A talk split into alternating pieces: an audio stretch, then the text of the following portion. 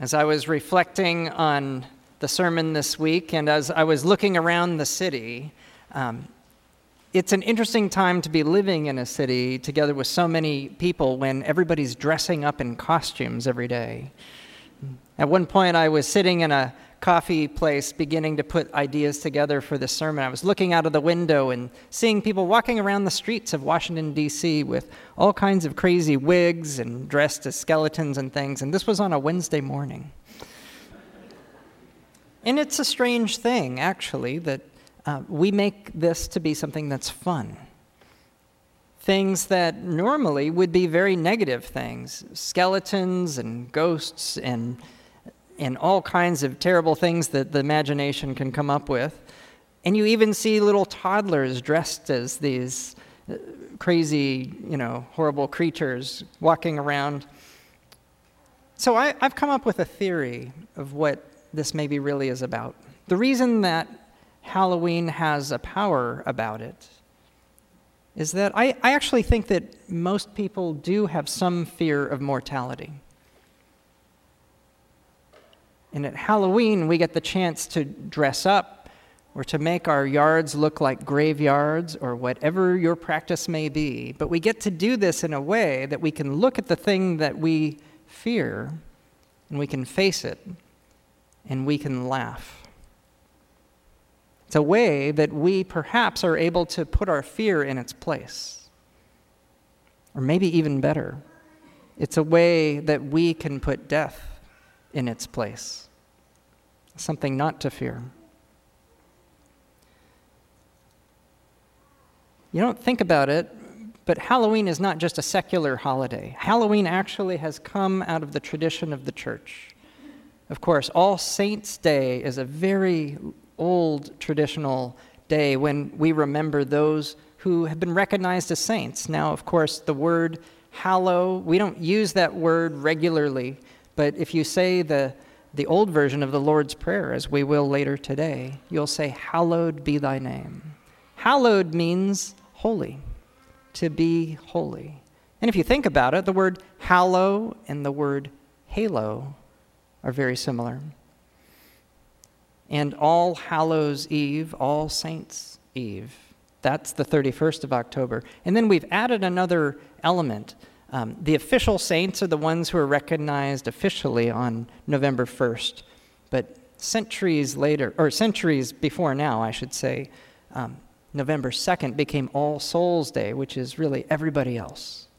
We bring them into the fold. And in our Episcopal fashion, we're inclusive. We just kind of merge the two together.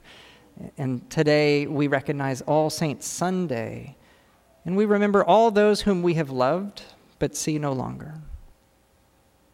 Now, I want to say a word about saints. There is an official view that saints are these ones who've had, I forget how many miracles they're required, maybe three, and then I think the Pope weighs in and there's a council and various things. Well, that's okay. We can have those official saints. Um, we can even put them in books and we can put them in stained glass and they can inspire us, and that is all well and good so long as we don't lose the fact that they aren't the only saints. When Paul wrote to people when the church was just being born, he referred to all the people as saints. All believers, in his view, were saints. The way he would use that term, he'd be writing to a group of people and say, To all the saints in Ephesus, or to all the saints in the District of Columbia, I write to you. To all the saints in Arlington.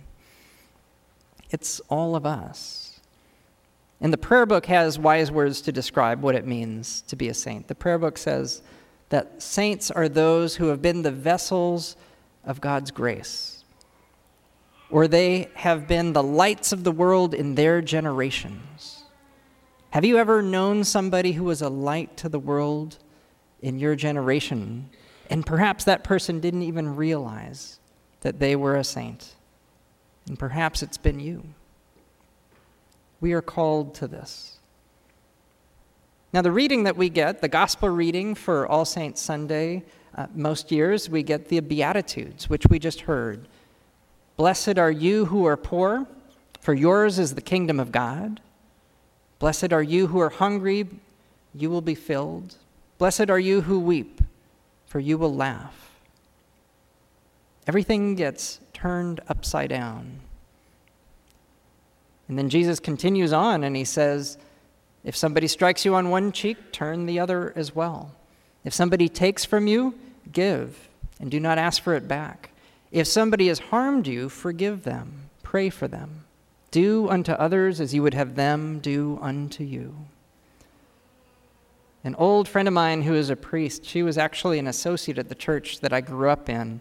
Um, she actually left ministry in the parish and went off to start a nonprofit within the Episcopal Church, and she named her organization the Beatitude Society, reclaiming the centrality of this teaching. You know, we have debates often, you hear about the Ten Commandments being carved in stone and placed in the center of town, but nobody's talking about putting the Beatitudes in the center of town. And perhaps that's where we should be putting more of our attention. And the presiding bishop, Michael Curry, talks about the, not just the Beatitudes, but all that Jesus was about in a way that I think is helpful. And he says, You know what Jesus does? Jesus takes the world and turns it upside down. And then we discover in the end that it is right side up. And that, to me, is the power of the Beatitudes. When we hear these, spoken, these teachings spoken by Jesus, at first we're hearing something that's the opposite of the way we have known the world to be. And yet, we know the truth instantly when we hear it. Richard Rohr has written a whole book about this and other things, which is called Falling Upward. And he says, only those who've really known what it means to go down understand the true meaning of up. We have to be willing to give away some of that tendency that the world has instilled in us to constantly be striving, constantly going up. I know that this town suffers from that tendency strongly. We need to let go of that and to learn that the way down is the way up. We're going to have a baptism in just a few moments. And the baptism as well is many, many things, but it is going down to go up. Saying goodbye to a life before to enter into a life that is above, that will never end. And so the Beatitudes and all that that represents and all that Jesus represents is a threshold space. It's the border between the holy and the world as we have known it. And we have known the borderlands, we have been to that space. And when we go to that space and we invite others to be there with us as well, that is living the life of a saint. It's a life we're all called to live. It's an exciting place to be, and I pray that our gatherings together, these humble gatherings on Sunday mornings, elevate us to that borderland with the holy, with what is hallowed. In Halloween, we have moved to a wonderful neighborhood in Washington, D.C., and it's a very neighborhoody neighborhood. We all talk to each other. Um, and there are block parties and there are celebrations. And we've been very blessed in just the few months we've been living here to already make some friends. And so, out on Halloween night, we were wandering around, marauding with everybody else. And um, we, our daughter's 13, and so this was the first year we were, we were disinvited to trick or treat with her.